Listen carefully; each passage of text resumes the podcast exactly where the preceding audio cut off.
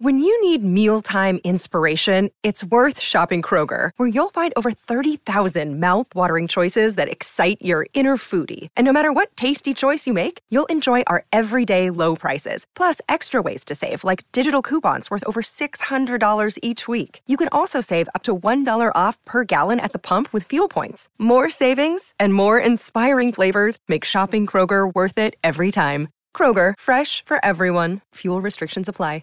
With threats to our nation waiting around every corner, adaptability is more important than ever. When conditions change without notice, quick strategic thinking is crucial. And with obstacles consistently impending, determination is essential in overcoming them. It's this willingness, decisiveness, and resilience that sets Marines apart. With our fighting spirit, we don't just fight battles, we win them. Marines are the constant our nation counts on to fight the unknown. And through adaptable problem solving, we do just that. Learn more at marines.com. Are you looking for a pair of sunglasses that are as about a good time as we are here at the Corner Booth? Well, look no further. Yeats Official sunglasses are polarized, stylish, and fit any occasion. All of us here at the Corner Booth, we each got a pair we're rocking right now in studio. You want yours? Go to YeatsOfficial.com, promo code CornerBooth for 10% off, and get your pair now. My personal recommendation, the Aquas, always fly as hell. Enjoy it. Yeats Official, official sponsor of the Corner Booth podcast.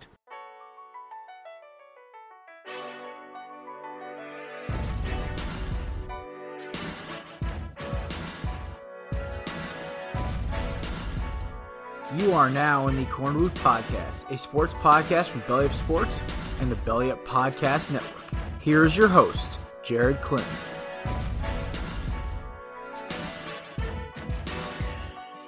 Ladies and gentlemen, welcome to the Corner Booth Podcast. I am your host, Jared Clinton. If you're wondering why this show is out so early, it's because why wait until Tuesday or Wednesday to hear about the Super Bowl? Or late Tuesday, early Wednesday. Why not hear about it early Tuesday, late Monday? So, yeah. A little special edition. What's that, buddy? It's the Super Bowl. Oh, yeah. I mean, honestly, you know, like, we owe it to these people to make sure, like, they actually clear get, like, our opinions on the show before it becomes three-day-old news. So, I also hosted a big Super Bowl party for the first time in ever, which was just an experience. I literally spent from about 1 o'clock in the afternoon until about 5:45 at night cooking. Three different types of wings, which I found out my Cajun butter wings are pure gold. So that's good news. Now I have a recipe in the arsenal for down the road. Really simple, actually. Those look good. Those look so good. A stick and a half of butter, about a half of a thing of Cajun seasoning, half of a container, and water. Mix it together in the pot, and just coat my God. Wings. I could have some of those, dude. I had some really bad wings 2 nights ago. Oh, like really just horrible wing. Yeah, I don't even want to say the name of the restaurant. They don't deserve the press. It was like you ever bite in and hear a sound that you shouldn't hear when you bite into no. Oh, you're like a cartilage kind of like no fun, no good. Well, I mean, go to like now that like you know when they restock again, go to like Stop and Shop and dude oven bake them 40 minutes, make this sauce on the stovetop, and you got some banging wings for like $9, $8 for all of it. You get like 3 pounds of wings. Oh, interesting. You might be teaching me something here today. Dude, Jared. Making wings at home is like really fucking easy. I'm gonna do this like from like every party I go to now.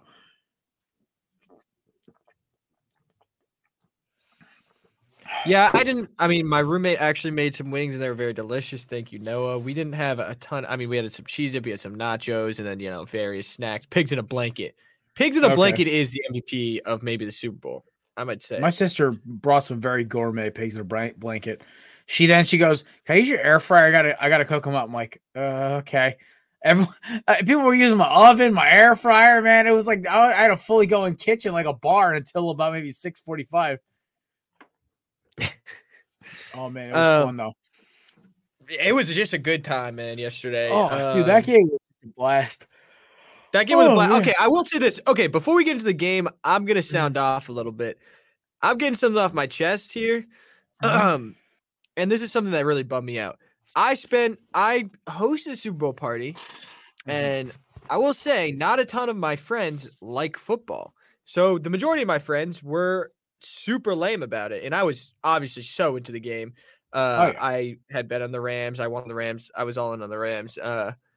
And, you know, great game, and I was locked in, You know how you are. When a game is on and you're locked in a game, it's something else. And, when you're watching with people who are also that way, it's a great experience, and everyone's, on the same page. And, these people were the ultimate I don't like sports. Like, I have nothing better to say. Like, come on. Like, you got to be – they just kept – I feel like I was getting made fun of. I was being mocked for liking football. And I was kind of pissed, man. I was like, how about, instead of making fun of me, let me enjoy the one thing that I love so much. Why can't I just enjoy football? Football's great. And, the end of the game won everybody over, and they all got into it. Because you want to know why? Because football's awesome. And everyone deserves to like football. And, screw you for making fun of me for liking something. It really pissed me off. No, I don't blame you. It was weird. Like, I had my party was kind of split into two groups. We had about 5 or 6 of my friends really didn't watch football that much. We're kind of hanging out including like my sister and my brother-in-law. We're both all hanging out in the kitchen, which is adjacent and like separated like a half wall to like the area where like the big TV was going with the game on, where like all my old work buddies and some of my other friends were watching the game. So like, at one point, one of my buddies, who's not the biggest football fan, I don't even know how big he was, this big of a Patriots fan. He was talking to me, but I was I like hit my peak of like, I was a little overly inebriated, probably mid third quarter. And then I started coming down, but I was like, he's like, I'm like, look at my Trev. We just talked about the Super Bowl like 10 minutes ago. He goes, yeah. I'm like, my bad, man. And I'm like, I was like not there for about 30 seconds. But what made it funny was like, I never knew this kid was a football fan. So like, you had like nine out of like the 13 people sitting in one room watching this game intensely. And of course I had two buddies. One's a actual Rams fan. And the other one had a lot of money on the Rams. The rest of us were rooting for the Bengals. And it was honestly a fun kind of atmosphere. So I, even some of my friends who were like, not even about football, we're kind of half watching the game. It was kind of nice. Like, I was like kind of worried about that going in. So at least on my end to report, my shout out to my friends for giving a crap about football, at least for, 5-10 minutes. But the halftime show, that got everyone a little excited. Dude. That was it got everyone awesome. Pumped. That was awesome. Also, can we talk about how people are memeing on 50 Cent, but he still did the whole pull-up thing to get right in position for that? Yeah. Very cool. Yeah. That whole club was cool. And what a good surprise. Because they didn't announce 50 Cent. I was really surprised. I heard one person talking about how this was like a lip sync battle. I'm like, yo, come on, man. No. Like, it was like basically. I think they were rapping. Snoop Dogg was rapping. Snoop Dogg was definitely rapping. So was Kendrick. It was like they were like, I think this dude is trying to be like that guy. He's just trying to be funny and edgy, but it's like. And like my mother, who is not looking forward to the show because she's not a big rap person at all, she's like, "Oh my god, I loved it! It was so much fun. It was like it was a really good time. It was a good performance." Yeah, and I'm like, set was so cool because all those people are known for being great concert performers. At least in my memory, I think even I've heard 50's concerts went terrible. I don't even remember the last time Dre actually went on tour, but yeah, I don't know either. I'm sure Snoop's a great performer. I'm sure Eminem would be fun to watch live. Kendrick is. Kendrick's an artist, yeah, like, great. Yeah, Kendrick's wonderful. That was great. I was like waiting for like Jay-Z or come out of the crowd or like the hologram of Tupac to pop out somewhere. Yeah, everyone was saying that. I saw a tweet. It's kind of a little messed up, but I'm just saying. I saw a tweet that was like, now that if Tupac didn't come back for this, now we know for sure. He's so fucked. Oh, I'm just saying. We need whoever. Said oh no. I get you. No, so like it's so stupid. I just like I think that was honestly, except for the ending, because I watched in slow-mo, I just watched Aaron Donald just run through the D line of the offensive line of the Bengals, and I'm like, this is how it's really gonna end. And I was just like, it was like watching a slow-mo death scene in a movie when like a favorite character is getting killed off. You're like, oh fuck. when the music starts getting ominous and everything starts slowing down and you're like, oh shit, somebody's about to get it. That's how I felt watching that last play. I saw Aaron Donald. It was like watching Jaws about to come hit like a boat or something. Yeah, I was like, oh, that was amazing. I was even more pissed because I put like $5 on a defensive lineman winning Super Bowl MVP. And like, I would have walked in. He was close. He was damn close. I know. Fucking Eli Apple, man. Also, we'll talk about this a little bit. I got some beef on it. Yeah, we're going to get deep into it. Yeah, we're going to get that. But overall, I mean, Burrow looked really jumpy in the game, but that first throw to Chase, that bomb. No, yeah. I feel like that definitely brought them, like, the vibe changed. Like, I knew this was going to be a really good game. There was a clear Bengals momentum period, like a strong one. I mean, they got the pick. They picked Matt Stafford off in the second half too. I mean, it was a big swing. I did call Stafford throwing two picks, which is kind of cool. Yeah, I mean, Stafford has been pretty careless with the ball this year. Yeah, I mean, that second pick was kind of a disaster and not entirely his fault, but the first one was a good play. They're both good plays. Oh, yeah. Have you ever done my problem was I had multiple parlays going. And I had little things go right, like all details. Like I had one thing from one parlay go, one thing from another. I'm like, OBJ. I was just like, that's the worst. I was like, oh damn it, they're not all the same. Yeah, parlay. That always happens. I took simply Rams money line and Cooper Cup touchdown at any time, and I got those. Those were my only bets. I wanted to do the. I wanted to lock in with the McAfee, his parlay, because it was a reasonable parlay. I don't think it hit though, because I don't think Burrow. No, none of them hit. This was like the weirdest Super Bowl ever. Nothing hit right, except for like anytime OBJ touchdown. Yeah, they had anytime OBJ touchdown, Cooper Cup touchdown, and Rams win or something. Yeah, I mean, and then they had Burrow 11.5 rushing yards over, which I was like, that's like almost untouchable. You can't touch your line like that because Burrow, you never know if he really is going to run or not. It's a mystery because he's mobile in that he can move the pocket, but he doesn't scramble a ton. I thought Mixon would eat up more yards. Well, I mean, let's talk about that. How they didn't use Samaje Perine on 3rd and 1 and 4, or how they use Samaje Perine on 3rd and 1 and 4th and 1 when you have Joe Mixon on your team. What's going on there? Yeah, I don't know. Was just a horrible call. Who are you trying to? I think Zach Taylor just kind of like he thought he was being clever, and then it did end up working. Whereas, like I think McVay. Coach just good enough to beat Zach Taylor. Like I was not overly. Everyone's talking about how the Bengals were going to get blown out. I'm like, are they though? Because like, okay. Can I also say this? I do not think Sean McVay is that great of a coach. I think he's a top 15 coach in the league right now. But I'd say a top 10. Just like I think he's a good coach. Yeah, I think he's the back end of the top 10 for me because I just all things pointed to him kicking the snot out of the Bengals. And they played just good enough to win. Also, they did may or may not have needed a lucky. Sean McVay's not a good coach. That's something I can 100% get behind. A regular season game, he'll smoke Shanahan. I mean, in the Super Bowl, Belichick just outclassed him. Like he just wasn't even close. Granted, he's a young guy, and I think maybe as he grows older with that experience. But he was even saying he was going to retire, right? If they won the Super Bowl, I heard that rumor. I was like, why? Crazy, and Aaron Donald too. I mean, Aaron Donald. I guess I could see he's been in the league for a bit, but he's still got more in the tank, man. I know. It like I keep. I don't know if he'll retire. I hope not. That's crazy. But no. This is. It's just such a strange kind of season. Like I don't like in like what like the biggest playoff, the longest season ends with like. A former Detroit Lion legend raising the trophy. Yeah.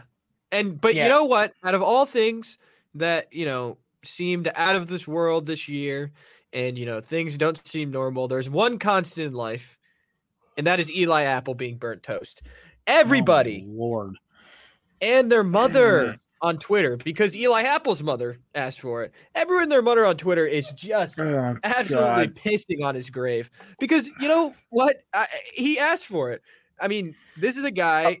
Okay, in his credit, in the red zone. Okay, Collinsworth, in the red zone, that first call, that was not holding. That was not holding. Yes. He got screwed. But like the coverage on the back end, you knew where the ball was going on that throw. Oh, that was a makeup call for the face mask. Even though they didn't call it when Higgins was basically like manhandled by Ramsey on an incompletion. But, you know, you get the calls when you're at home, right? I just – it sucked that it came down to, like, they're going to talk about it as, like, that's the play. Like, you know, what they should have let that one roll. I was like, you know, that also sucks the Bengals couldn't get down inside the red zone and throw, like, one more haymaker at the end zone and see what happens. Yeah, I mean, I also want to say, you know, not the best time management there at the end by the Rams, but, you know, they still pulled it out. And Matt Stafford with that no-look pass in the game-winning drive. That was obviously Cooper Cup in his late game heroics. I mean, Mahomes, that's how you do it. I mean, and it's really wonderful to see, though, because it's like this guy that's been there for 12 – that's been in Detroit for 12 years, and he's been doing these things and no one talked about it. And then for him to go and do, like, something ridiculous like that in the game-winning drive of the Super Bowl is really cool. And another thing, you know, Clayton Kershaw, watching him there, you know, Clayton Kershaw got his first ring in his 13th year, and then Stafford got his in his 13th year, and that's pretty cool as well. Another weird stat, the winner of the Super Bowl for the past 8 years has been the team that has lost the coin toss. That's a new trend. That's scary to think about. Yeah, how insane is that? It makes you think a little bit, doesn't it? Makes you thunk it a little bit. I mean, also when you lose the coin toss, it's not really like the thing. I'm like, yeah, whatever. But like, you don't really think about it. Like they said that before the game. Also, there was this guy on TikTok who predicted the score correctly, but I don't know how legitimate it was. He showed like the date on his phone. It said yesterday morning at like 11:59 in the like, you know, right before noon. And he said, oh, yeah, 23-20 is the final score. I was like, what? Huh, interesting. Very interesting. It's also funny. I feel like the Bengals, their play calling in that last drive was kind of sketchy. Where, honestly, a couple shots, if they can just get a couple throws down, like one or two throws down. Yeah. Evan McPherson blast one through the upright. Just give him a boot. Yeah. No, I agree. Just give him a shot and just like watch him like absolutely blow one through the uprights and be like, all right, overtime. I mean, great. But, you know. Give the guy a shot. Yeah, I don't know. It seemed like they were kind of trying to win the game, and it didn't pan out there. Yeah, it's, you know, can we also talk about the Joe Mixon pass? That was fun. I lost it when that happened. I was so hype on the ender. I was like, oh my God, they did a halfback pass. It was perfect. I was so like, I jumped out of my seat. I was losing my shit. Everyone's like, why are you going to lose? I'm like, that was a halfback pass. It never fucking happens. Yeah, that was awesome. Congrats to Joe Mixon there. It was funny because I was just like talking to a couple of my buddies, and the guy sitting next to me, I was like, okay, you name a player and I name a player. And if in the next two drives, either of them or in this quarter, if they score a touchdown, you owe me $5 or whatever. And I said Joe Mixon, and he threw for the touchdown. I was like, does that count? Does that count? We determined it does not count, but I think it should have. Mm-hmm. Me personally. Because, you know, if you throw a touchdown, you know. Yeah, like I mean, they should. We should have. What was the line for total passers to throw in a game? Yes, we were talking about that. Oh my God, we were talking about. Damn, I never. That would have been quite the. Oh my God, been great. I missed on everything. I missed on everything. Oh, damn. Yeah, I honestly. I had a couple. Yeah, tell me your parlays. Would you? Okay, so I mean, there was a lot of random yardage ones, but for like anytime touchdowns, I had. In one, I had Cup and Higgins that hit. I had Cup and Beckham that hit. I had Ja'Marr Chase and Cup that missed. I had Mixon and Cup that missed. Well, technically, no, because he passed it. I had Burrow 2+ touchdown passes that hit. Stafford 2 interception. The problem was I had like all these great hits. The problem is they were spread over like 3 different parlays, so nothing ever completely hit. But yeah, you know, the parlays are tough. You live and you learn. Parlays is how they make their money.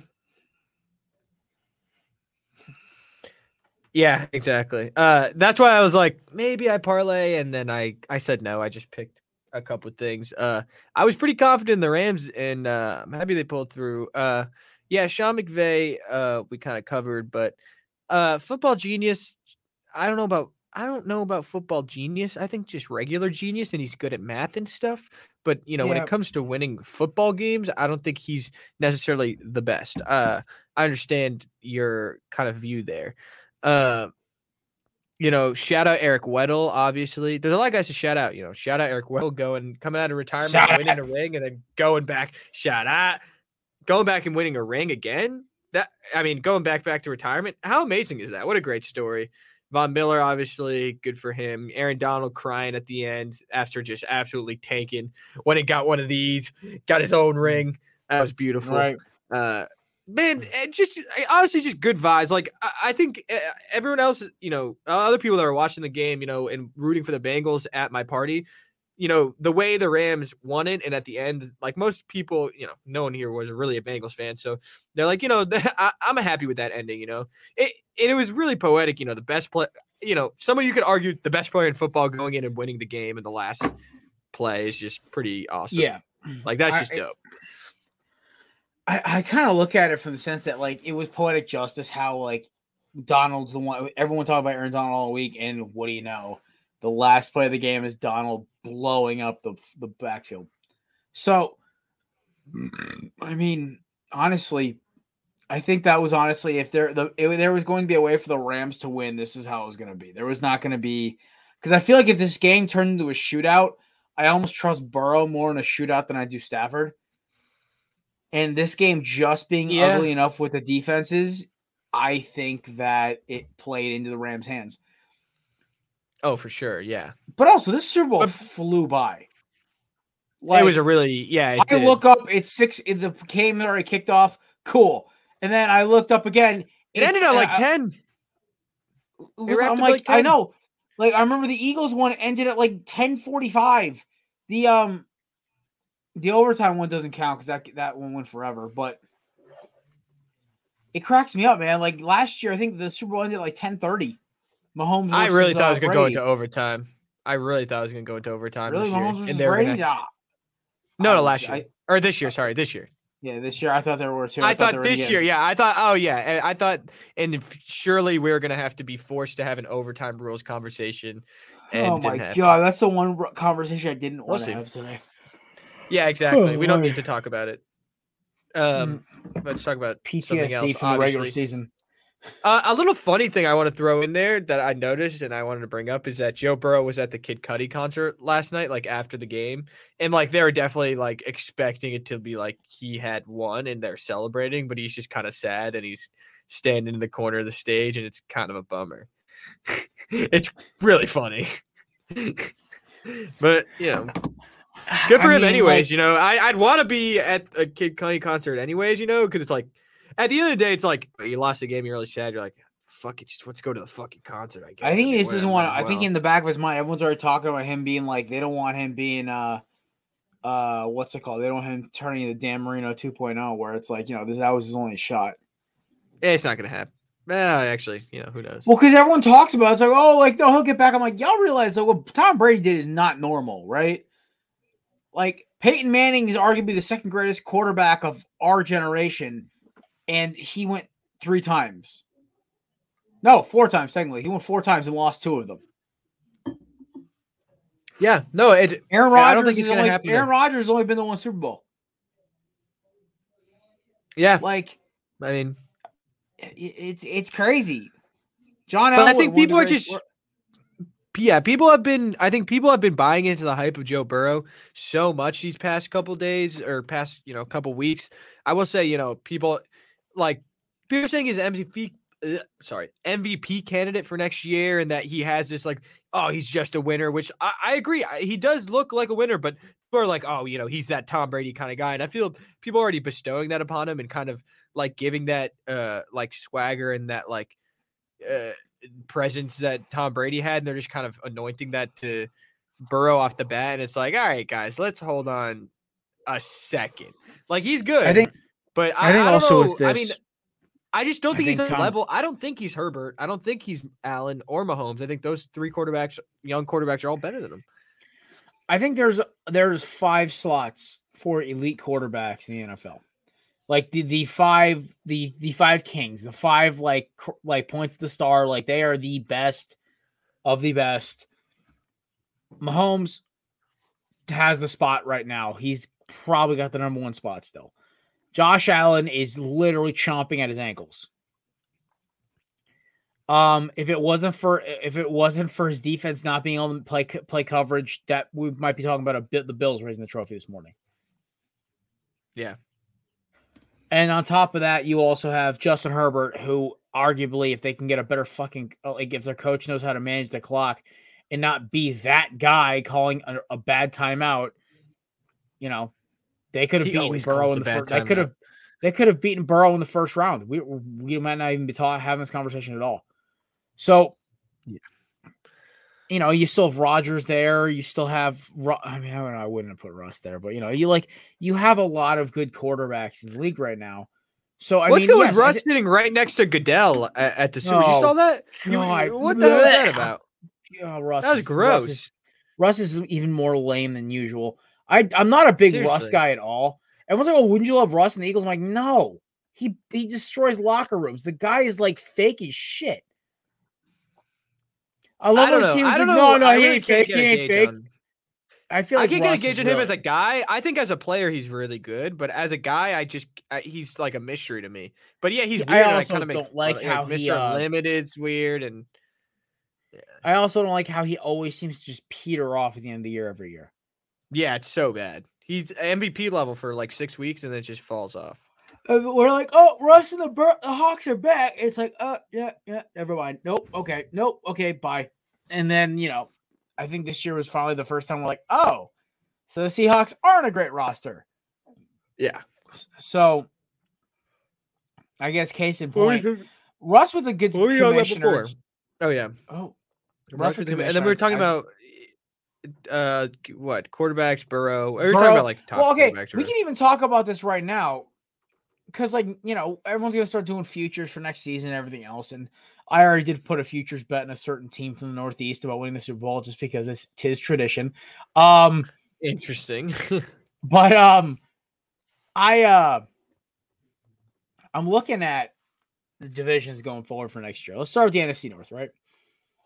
Who the fuck's quarterback? It's not Rodgers. I doubt. It's not going to be Rodgers. It's no. Rodgers is going to either Tennessee, Denver, or Green Bay. Those are the three options. It's not going to be like where like Tampa Bay with Brady in the 11th hour pops out of nowhere. No, I think that's pretty much the three spots. So maybe Garoppolo, but like, does that? I think it will be.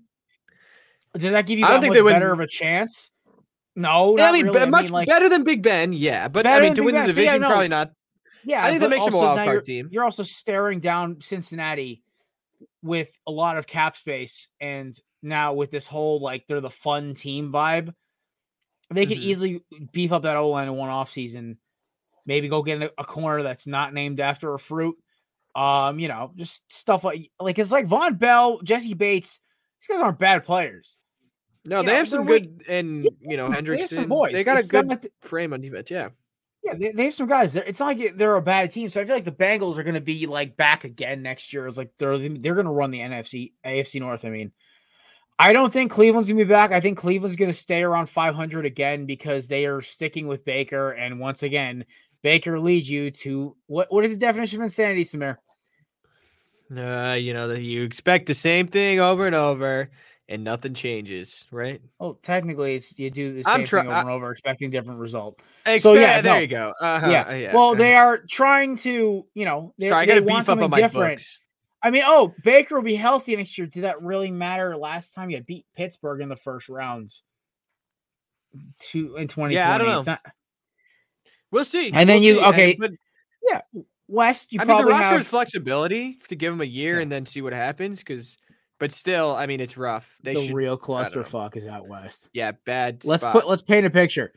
You have McDaniels and the Raiders, who honestly might actually have a decent offseason. Who knows? For once. I don't know. Who knows, right? And then you have, you know, the Chiefs, who are opening up as the Vegas favorites. I think it's 7-1 odds to win this. No, 12-2, 13-2, whatever it is, to win the Super Bowl. And on top of that, You have possibly Aaron Rodgers going to Denver, and you have Justin Herbert in Los Angeles. Like, what the shit? That, like, yeah, that alone, that division, just like, holy smokes. And then down south, Carson Wentz. Well, I was going to – this is a perfect way to segue. Because oh, my God, South, yeah. I forgot about this. Southwick, we don't know what the hell's happening in Tennessee or Indy. And then, you know, you have Lawrence with Dougie P. And listen, as much as Doug Peterson comes out to drive me crazy, I think Lawrence is going to have a fun time next year. Lawrence might throw 35, 40 touchdown passes next year. We'll see. They're going to score a lot of points. They just can't play defense. Yeah, but I'm like, where's the production? I mean, I guess, you know, ETN will maybe click, but I'm like, where is the production coming from exactly? I mean, LaVisca, I think is good, but like, I don't think they have a true alpha on that team yet. They got to go get a guy. They'll go get guys. Like, don't sleep on Allen Robinson going back to Jacksonville. I feel like it's interesting. They'll give him a big contract, and he won't have to deal with the expectations he had in Chicago. And the other thing is like, and then you go east. It's Josh Allen and maybe the ghost of Mac Jones. That's it. Nothing else. I mean, I think the Patriots will be good, but it's the Bills' division to lose. But hey, who knows? With you know, Mike McDaniel's been. It's very interesting, you know. He seems like this kind of football sassy. Yeah. You're not buying it? I'm not buying Tua. I wasn't buying it. I am buying McDaniel. I'm not buying Tua. I think Tua is basically a lefty Alex Smith with less mobility and a little better arm. He's basically less tough Dak. That's what he is. But if anyone could get the best out of a lefty Alex Smith, wouldn't you think it could be this guy, Mike McDaniel? Because he maybe seems to be getting everything out of Garoppolo every game. But also, the Bills have a ton of cap space, and they are pissed. Oh, yeah. I mean, I don't think... I think it's only because of what's in their division. But we'll talk about the NFC in a little bit, but let's talk about Carl Wentz, Carsonimus, Wentsimus, Maximus. Carl. Yeah, so the story broke, what, this morning, yesterday? I put it in the chat. John Deere riding, interception throwing. Nah, he's not a John Deere rider. He rides a Bobcat. Oh, he's a Bobcat guy. He's a Bobcat guy. Yeah, no, so apparently, according to sources inside the team or around the team, they're going to try to move him or trade him within the next week. And I was like, oh. That's amazing. Wow, that life comes at you fast if you... like, I mean, yeah. I also feel how do you trade him? Who do you trade him for? Ooh, okay. So let's Samir, let's go with the possible landing spots for Carson Wentz. But like, I think it makes so much sense. Like Pittsburgh, I was gonna say Pittsburgh is one. He knows Pennsylvania. He loves the area. He just doesn't love the eastern side of the state. Interesting. You could also go Denver if they don't get big. Sure, yeah, that's actually not bad. Actually, Denver, I don't mind that. Denver if they don't get Rodgers, that's kind of a good fit. If that's a good backup fit there. Detroit's another one because honestly, I'd rather have Wentz than Goff. I think Wentz gives you a better chance at winning. Goff. By the way, No one's mentioned this on Twitter or anything, but Goff has got to be pissed right now. Like, just knowing that, like, McVay's like, give me any quarterback other than Goff and I'll win a Super Bowl, and then he proves it right. 1 year in. Also, because he must hate Jay Glazer's guts, because Glazer's the one who set up this whole thing. Yeah, and this Glazer. Well, it was Glazer. Wait, what would Glazer kind of like? Glazer, Drew Brees, Stafford, and McVay were all in this like. Resort in Cabo, and I guess somehow it like they like set up a meeting, and they were at like all, they were like a pool or whatever, and they started shooting the shit, and like that's how like the trade started. Damn, really? I didn't know that. Something like that. I don't know. Like I'd have to get clarification, but they make a joke about every 45 seconds on McAfee. So, yeah. Well, so yeah. What was I gonna say? Glazer? I forget. Never mind. Go ahead. Yeah. Trying to think other places, Minnesota. I mean, I think Kevin O'Connell's going to want a sure thing there. I know that. I don't know. I don't know how the Kirk. He's as close as there is to a sure thing at quarterback. Like, and I think his contract expires next year. Next year. Yeah. I believe it's after this year. I think you just hold on there. Who else is really looking for Washington? Oh my God, that'd be hysterical. That would be really funny. And it's not a terrible Lord. I mean, it's literally just like Houston also. Carson Wentz is just Heineke if it's like the upgrade button meme, but the upgrade button is just mutated and it was fucked in like incestual and / in Chernobyl. Jesus. I mean, I was about to say Houston, but I realized they're in the same division. They would never do that. They would do that. I think anything else, anywhere else. Quarterback market is huge.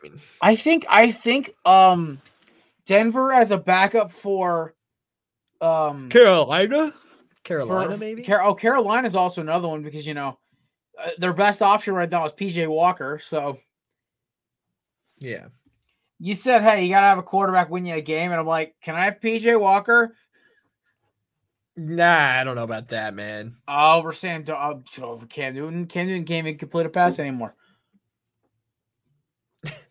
I mean, yeah. And Sam Darnold's too busy staring at ghosts. Sam Darnold is genuinely empty in the brain. I don't know what it is about him, but he can't read a defense. Sorry, I don't mean to go in on Sam Darnold today, but he... Remember when we were all like, yeah, maybe give him a shot. Maybe he's good. It might be okay, right? Maybe. Remember that first game? Maybe he's... I mean, new coach, maybe not Adam Gase. You remember that first game they had the Jets had against the Lions? Three tore him up. Yeah. Yeah, that Monday night game. The first three is a Panthers fan. Oh, Panther too. Yeah. Okay, that was a cupcake schedule. We kind of bought into that, but they also beat the Texans. One of them was the Cowboys. One of them was the Cowboys. Oh, was it really? Well, I think it was Cowboys. Week 2 against Dallas. Damn.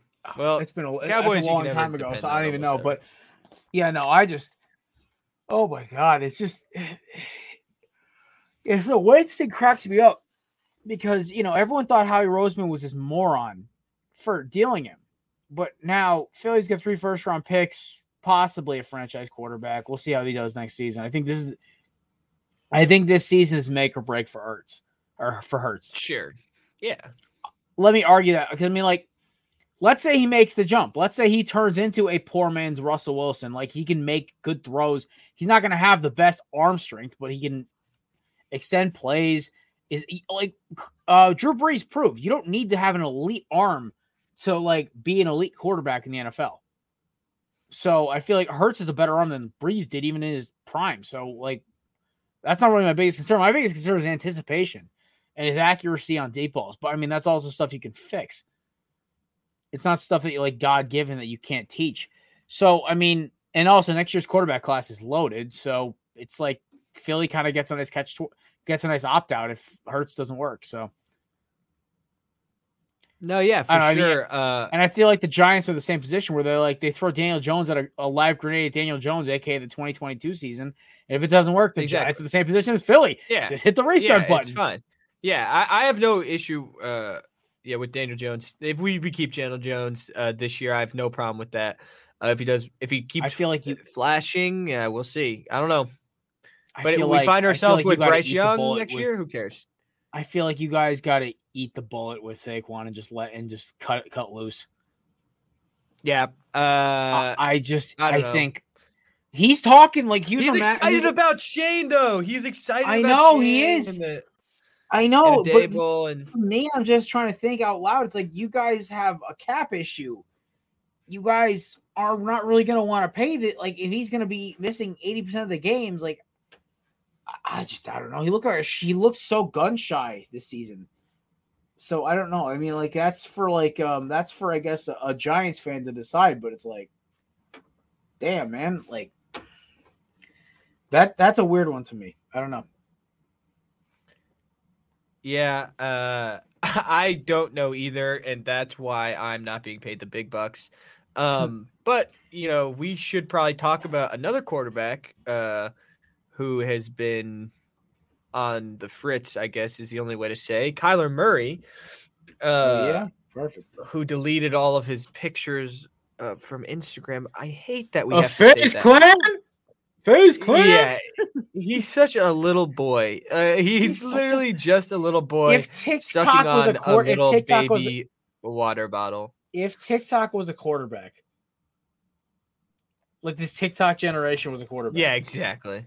I mean, the reports coming out really make me laugh, though, because he's just like, oh, I feel like I was put in the wrong position to win. And it's like, you are finger pointing. That is literally Carson. That's a Carson Wentz maneuver, or what people said Carson Wentz was. Like, that this guy's out here finger pointing. Like, at this point, though, like, you know, Kyler Murray, you can't have, like, Carson Wentz was in the MVP conversation at the time, but, you know, Kyler Murray right now is consistently in the MVP talk or whatever. And I won't say he's a top five quarterback. I don't think he is. Some people say that, which I think is ridiculous, but I'd say there's at least 10, 15 teams that want/need Kyler Murray as their quarterback right now. So I don't think he's leaving the Cardinals anytime soon, but what happens there is interesting. I don't know. I feel like Kingsbury's going to go first. I think because if he's frustrated with Kingsbury, then they'll be like, all right, we'll give you a chance at another coach. It's strange, like the Josh Rosen thing changed everything we know about quarterbacks in this league. Yeah. One quarterback was so toxic, it changed how everybody does procedure with coaches now and quarterbacks. Yeah, that you got to get along, I guess. No, like you're like guys don't have like these like long like Mark Sanchez, Sam Bradford level deals where they can like have time to develop. They have 2-3 years, maybe in the case of Josh Rosen, half a season. Yeah, I don't like that sometimes. It's tough. I mean, Daniel Jones, we're giving him his fair shot, and you know it's been annoying but if it pans out, which I don't think it will, but we'll see. I mean, it pans out, and you give him a chance you gave him every chance you did. You did try to screw him up with a lot of decisions we made, but timing-wise, you gave him enough time to try, at least. Yeah. And that's something that, yeah. I also feel like with Daniel Jones, in this case with Murray, the Cardinals organization also as a whole scares me right now, because you know the whole thing about the coaches and the bonuses and everything else, how they weren't given their playoff bonuses because of their very fast exit, and that is at the discretion of the owner. I feel like the whole Cardinals organization could literally implode after 1 year of success. Like this could be like a very interesting offseason for Arizona, because it's like, if it issue a coach, issue a quarterback, issue with the coaching staff, issue with ownership. Oh man, it's just they are. I feel like we're gonna have a lot more Arizona Cardinals headlines during the offseason, and it's just gonna be from new shit like this. But but I do think that the Cardinals ownership is pretty committed to winning. You know, it seems like they're investing a ton in the team, and like for them to have put a roster together like this for only 1 year doesn't make sense. I feel like they're going to keep giving it a go. As long as they have Kyler, they're just going to throw a bunch of weapons with them and see what happens. And I don't know if they're going to do it in the best way, but they're going to keep trying. They're going to do it in a goofy, memey way where they'll probably sign some guy that is over the hill but is a big name. You know, some J.J. Watt. I don't know about Nick Foles, but like, you know. Like J.J. Watt type signings that don't pan out. Yeah. Yeah. But, you know, I might say this, you know, at the end of the day, we might be looking at Carson Palmer as the better Cardinals quarterback compared to Kyler Murray. Is, but, you know, I think it's Warner, Palmer, 30 feet of shit, and then Kyler Murray. And then it's just a bunch of empty seats after that. And then, like, you know, the Matt Leinarts, Josh Rosen's, Drew Stanton's. Colt McCoy's. Hey, your mouth about the old guns, about the old Texas outlaw, Colt McCoy. Hey, I'm not disrespecting. I'm tipping the cap to the and what's his face, McCown. Hey, which, by the McCown's way, the whole the McCown and the Texans thing, interesting. We don't need to talk about. I mean, we didn't even need to talk. We didn't even talk about Lovie Smith. I don't think we even touched on it this week because it was like Super Bowl stuff. But yeah, the Texans meme even when there's no need to meme. Yeah, like who else asked the question? Bieniemy at this point, is he just not saying the right shit in interviews? I don't know. I saw that there was going to be an interview today between him and Reed about his future with the Chiefs. So maybe he's looking to pursue a different job or a different role or something like that. I really don't know. Or maybe, but was he interviewing? Maybe, I didn't see him getting interviewed. He was interviewing, but like, a lot. He was I gave the Dennis Allen one in New Orleans because New Orleans would be dumb enough to try to keep the same culture, even though Peyton's gone, and so was Breeze. Yeah. They're like, oh no, par for the course. Let's stay with the Bannaby would be a great pick for them. Yeah, but you know, there's no quarterback, cap hell, and everything else. So, I mean. You have Brian Flores sitting right there too when you pass on. But I mean, also, I feel like Flores kind of helped hurt his chances a little bit with the whole lawsuit. Because now people are going to be like, I think Stephen A. said this point. Usually I don't agree with him, but he said the lawsuit's all well and good, but once you put out the text messages, you put somebody out, like, even though it wasn't bad, what it said about Belichick, once you put that out there, it shows that you're willing to kind of do anything to get your point across. Your end. Yeah, your end. Your ends justify the means to you, regardless of who you step on. And I feel like that's why Flores hurt his chances even more, at least in the short term. Yeah, I mean, I don't know. I think more of it is, I don't think any NFL team is really eager to hire someone that is pointing a finger at these racial issues, which is really sad to say. But anyone, you know, that's just kind of how it goes. It's a bummer and it's got to change, but I feel like he's going to be probably blacklisted from a job for a little bit solely because of that. And I think that, you know, a lot of people have been saying it, but, you know, the hiring of Lovie Smith was not planned when they had fired their head coach at the end of the year. You know, why would they have fired their head coach and then gone through an entire interviewing cycle just to hire the DC of the old regime? And, you know, it doesn't add up. They definitely weren't planning on it. And then this news breaks, and it seems as if they were pressured to hire a coach of color, which, you know, congrats to Lovie Smith, who I think is a pretty good coach, but, you know, I mean, it's unfortunate that the system works this way. I mean, he was at his peak of his powers. Way. You were 5 years old. That's how long he's been in the league for. So yeah, exactly. I mean, like, holy smokes! I remember I was 11 when he went to the Super Bowl with the Bears. So this is definitely a blast from the past here. So I mean, I kind of feel like next year there's not going to be like a Bengals surprise team. I feel like we're gonna have a couple good teams that are gonna be a little better. So maybe if Jacksonville wins like 7 or 8 games with Peterson, I think it's a very reasonable thing because I don't think Houston's gonna get better. I think they are gonna tread water again. Yeah, Houston get another great draft pick, and they're gonna see how fast they can get more and more from getting rid of Watson. Yeah, sure, I agree with that. And they're gonna use if Davis Mills is good. Great. If he's not, he's a sacrificial lamb. They go get another quarterback. He's honestly, okay. I mean, he looks kind of fun. He's fun to watch. I mean, long neck Mills. The kid's got poison there. Hey, did you notice that the kid is poison there? He literally stands in the pocket and lets it rip. There's no happy feet. Oh, he lets it rip. Yeah, well, that was the other thing with Joe Burrow last night is on tape. I don't go back and watch the All-22 film if you got. Burrow was had happy feet. Burrow was a little tension. First quarter and a half until he hit that throw to Chase.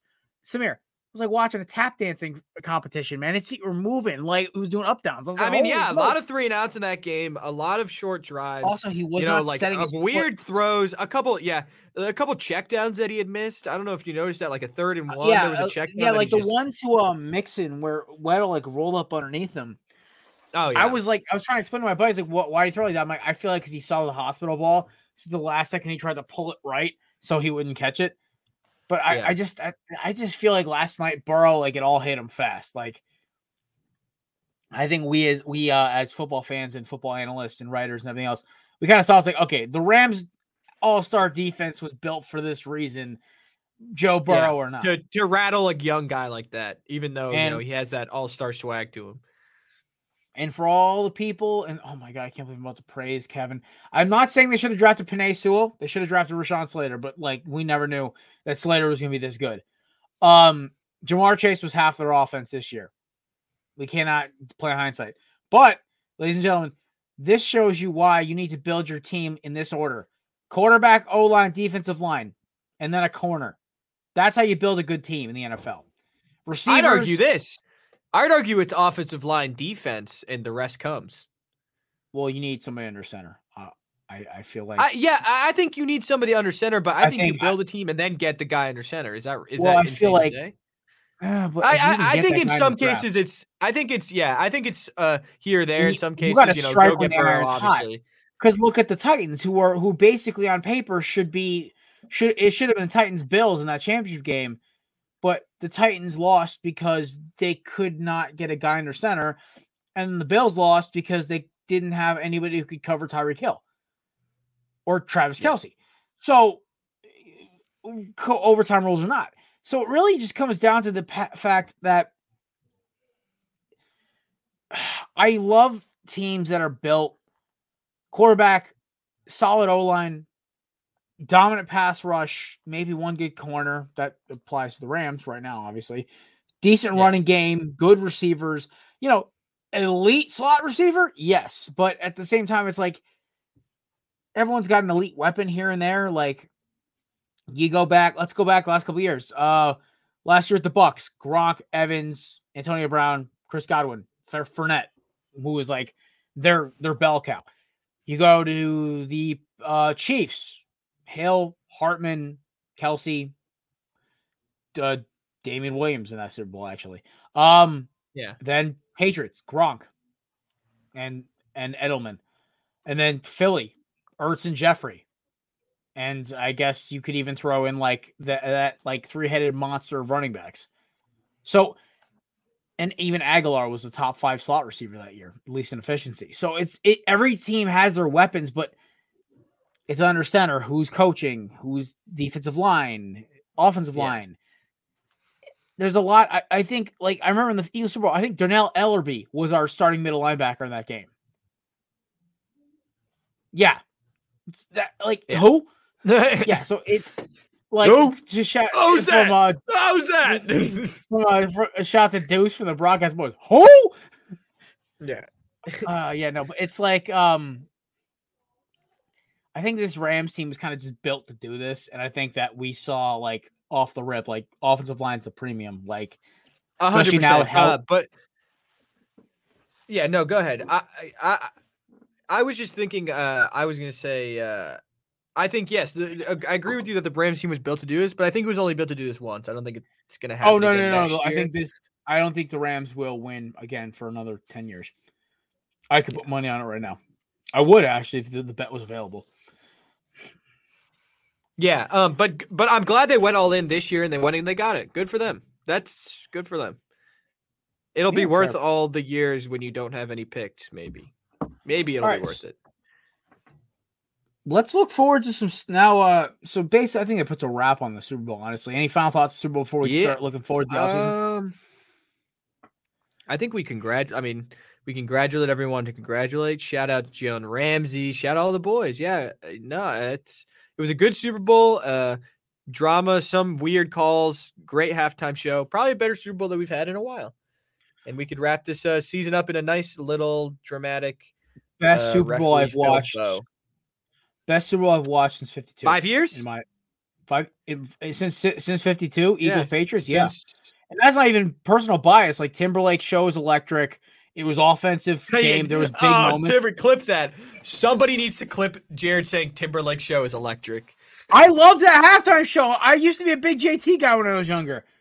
It was fine. I liked it.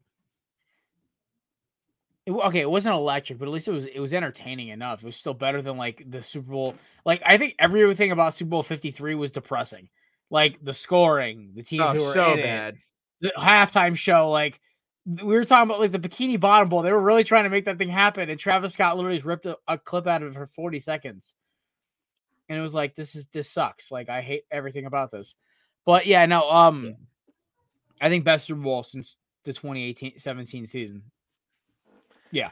Agreed. I'm with you. I just checked. Yeah, all the other Super Bowls there been pretty mediocre. So, yeah, I mean, we got spoiled. We have like five. We had like from like 2015 14 through 17, we had four elite Super Bowls. Yeah. We had Seahawks, Patriots.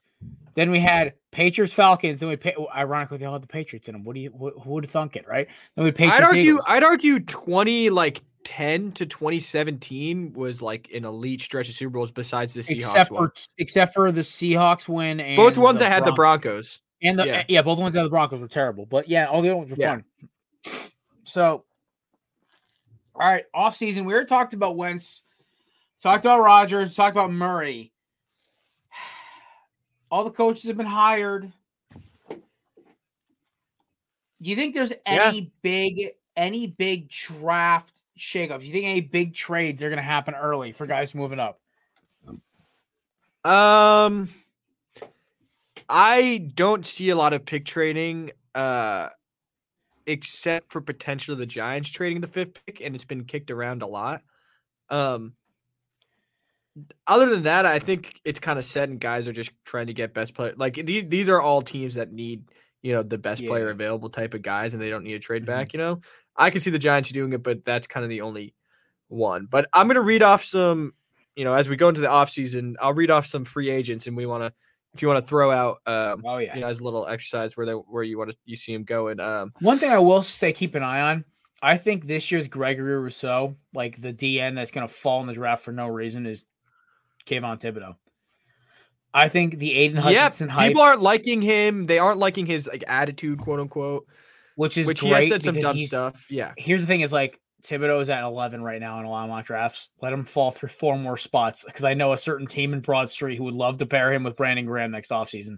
So that's such a Howie thing to do too. He would move up three spots to get him in front of somebody too. He would. That's such a Howie Roseman pick. So. Yeah, Kayvon, keep doing dumb shit. We want you on Broad Street. You and Josh Sweat is a 1-2 punch. But yeah, let's do this free agency. I'm actually kind of excited about this. Off the bat, Allen Robinson we talked about. If you want to throw in your official Jacksonville, I'll say I think Jacksonville or maybe New England. That's my wild card. That's interesting. Because it's receiver who's a little passes receiver who might have possession some gas left in the tank. But has some downfield ability for Mac Jones. Big body, needs a career resurgence. I'm going to throw out the Raiders. Is that an insane take? I mean, I feel like they need speed. They have enough possession. Yeah, they do need speed. I agree with that. You know what? Maybe I'm going to change my mind here. Arizona. I don't know. AJ Green. Yeah, interesting. Because AJ Green's a free agent, I believe. So. Yeah, I'll go ahead and say, he is a free agent, so I'll go say Arizona. How about Chris Godwin? Ooh. I'm thinking Chris Godwin's licking his lips, looking at Mike McDaniel and saying, hey, I'm going to get the ball out. They're going to pay me a lot of money. I'll go to Miami. I was saying this last year, but I'm thinking. What's the deal with Will Fuller? Because that's going to put them in some cap hell if they got all three of those guys on one roster. That's good. Yeah, I think. Okay, let's check his contract. I think. Oh, shoot. It was only a tag, so he was just tagged 1 year. He's a free agent. No, not well. Godwin's going to command a lot of money with Will Fuller's situation because he's. I'm saying they're not going to re-sign Fuller. I don't think Fuller is worth re-signing. Oh no, I don't think they will. But I feel like they re-signed him to a multi-year deal. That's why I feel like they didn't sign him. Okay, he doesn't have.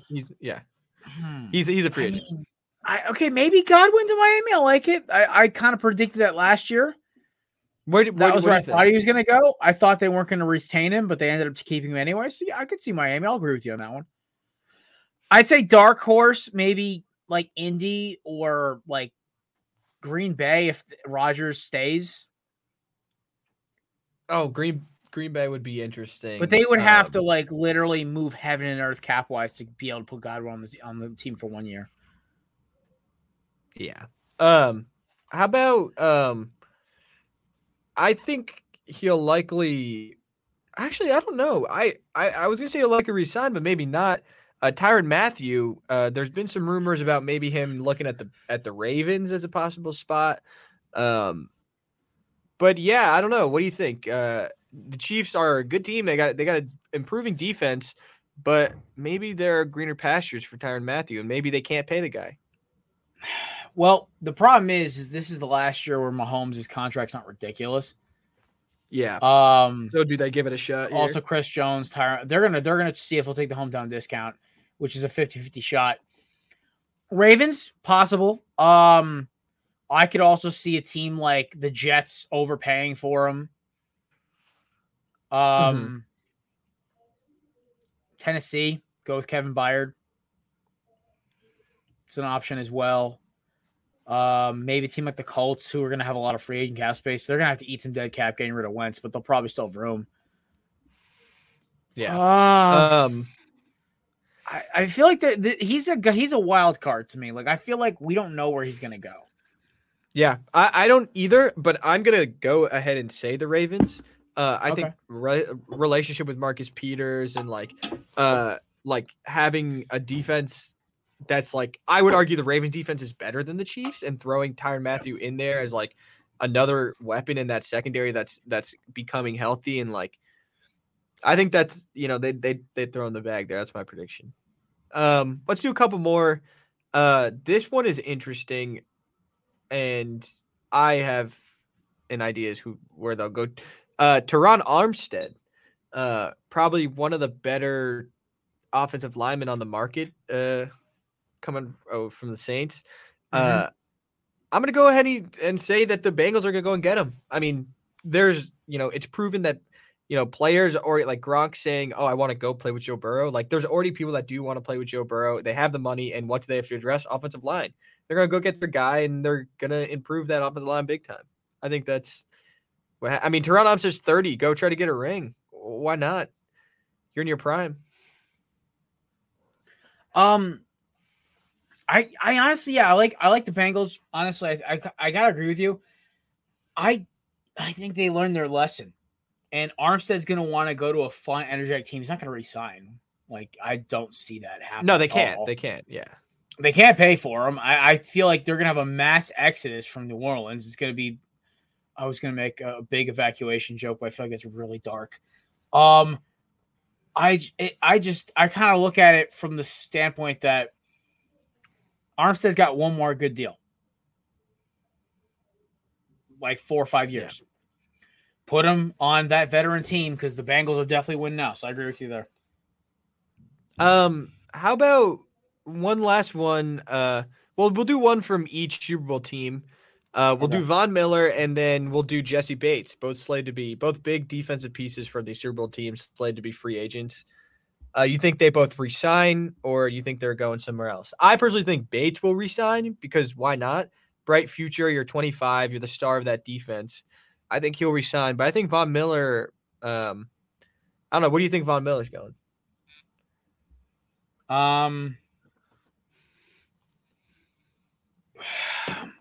I think Von Miller will go to the Chargers.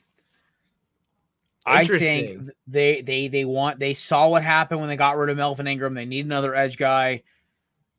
I think this is where they start loading up to help Burrow. I mean, not Burrow, Herbert. It makes way too much sense to me, honestly. Yeah, all right, I could see that. For me, Von Miller. I'm going to see Von Miller. I think it's going to be interesting. I think the Cardinals are going to let Chandler Jones go and replace him with Von Miller. Now, I think that's like maybe, you know, Von Miller going from a team in division, maybe he wouldn't do that, and maybe he's going to be loyal to the Rams. But I think Cardinals are more willing to cut him a check, and he's going to be a big part. Like, I think that's just how that they're viewing managing this team. So I think that's what's going to happen. I don't know. We'll see. All right, fair. Let's roll with one more, and then we'll head on out of here and start our vacation. All right, yeah. We'll do Mike Williams, one more wide receiver. You know, I was going to say Devontae, but I think Devontae's still up in the air, and he's kind of tied to Rodgers. So let's do Mike Williams, the next highest Raiders, receiver. Interesting. Yeah, well, him and Carr are buddies. Yeah, I could see that for sure. I mean, he's not speed, but then again, like, they could go get two receivers. We've seen a lot of teams do that. Mike Williams, big guy, big physical guy. They need a red zone threat. I'd say dark horse. I'll throw Philly in there because they're going to get rid of Rager. It's going to be Smith and Watkins, who can both fly, but they're smaller guys. he could definitely fit a guy like Hurts who has accuracy issues. But honest to God, I think he seems like another New York Jet receiver to me. We're going with Corey Davis and Elijah Moore and Barry. I mean, but the immersion of Barrios clouds that. So maybe because like there's a lot of, he's another guy like Matthew where he's like he can go to 1,000 different places. They're gonna want to get more speed over there in Los Angeles. So maybe, you know what? Throw him in for the Colts. Interesting. Alongside Michael Pittman, maybe Carson whoever the hell they bring in a quarterback. Yeah, whoever it is. Yeah, I can so see them going to get a big body guy to go with who's got a little bit of speed like Michael Pittman. Like they could bring in anybody. Like they could be like, okay, here, young unnamed quarterback. Here is your two giant targets on the outside. So I could see that being a thing. I'm once again, none of these are locked. This one's another one I won't lock in stone, but I can definitely see the Colts, the Eagles, the Jets. He feels like a them kind of receiver. Yeah. None of these guys will, none of those teams will pay for the top receiver, but they'll go get a guy who's close to the mark. The last time the Eagles played for a top tier receiver was the top guy in free agency was Alshon Jeffrey. So I think, you know, maybe most likely is that they franchise tag him, but I say in the case he doesn't get franchise tag, two names I'd say are, I want to say the Jags, because they're another one of those teams that would like, they're not going to play for the top end talent, but you know, Mike Williams, a reliable, steady hand for a Trevor Lawrence to kind of throw 50-50 balls up to. That's not, you know, not a bad piece to add to that offense. And then another team I want to throw at Buffalo. I want to just like make a splash, go get Mike Williams and have, you know, Stephon Diggs is your possession guy. You feed him. But, you know, in that passing game, you know, Gabe Davis, yes, you know, he broke out in the game, but is he a reliable target? I don't know. He's also a free agent. Yeah, Sanders, yeah. I almost could see them going at two guys. Yeah, well, because, you know, Mike Williams is the perfect complement to Stephon Diggs, you know, this possession guy with great route reverse, like a speedy deep threat that goes up and gets balls. That's perfect for Josh Allen to spread the ball out in different ways. Mm-hmm. I think that would be pretty awesome. Also, I don't be surprised if they go get like a Fournette or somebody like that, like somebody who's going to just like... It's like you need to load because what right now is they're losing to the Chiefs. So go ahead, load up and beat the Chiefs. That's all you got to do. That's how everyone in the AFC is going. The NFC, the NFC as we speak is getting more and more wide open because everyone's like, oh, the Rams won. And it's like, yeah, but they're not going to keep half their guys. Right. Like, exactly. Where's Odell Beckham going off of an ACL tear in the Super Bowl? It's like he won't play until probably week 6 of next year. Yeah. So I don't know. All right, ladies and gentlemen, for myself and Samir, we thank you for stopping by for season 6 of the Corner Booth podcast. Season 7 Corner Booth listeners. Yes, we will be back better than ever, and a lot of new changes coming your way as we resume operations March 1st. It's only 2.5 weeks away. So there you go. You only have to deal with without us for 2.5 weeks. Going to get a foot massage. I'm going to get maybe a back massage too. And that's all the massages I'll be getting on our vacation. Jesus Christ. All right. We also have live shows as well. A lot of surprise guests coming your way. So it should be a fun time. When we get back, it's going to be March Madness, NFL free agency, a.k.a. my Christmas. Oh, and be on the lookout for our St. Patrick's Day special. It's your boy's birthday. Lots of guests, lots of shots and drinking, and some jolly good shenanigans. All right, boys and girls, that's out for season 6. We'll be back in 2 weeks for season 7. Congratulations to the Los Angeles Rams for winning the Super Bowl, and we will see you guys for when the fun begins, March 1st. Congrats, Rams. Congrats, Rams. Thank you, Rams. Thank you. Love you, Rams. I wouldn't go that far. Peace.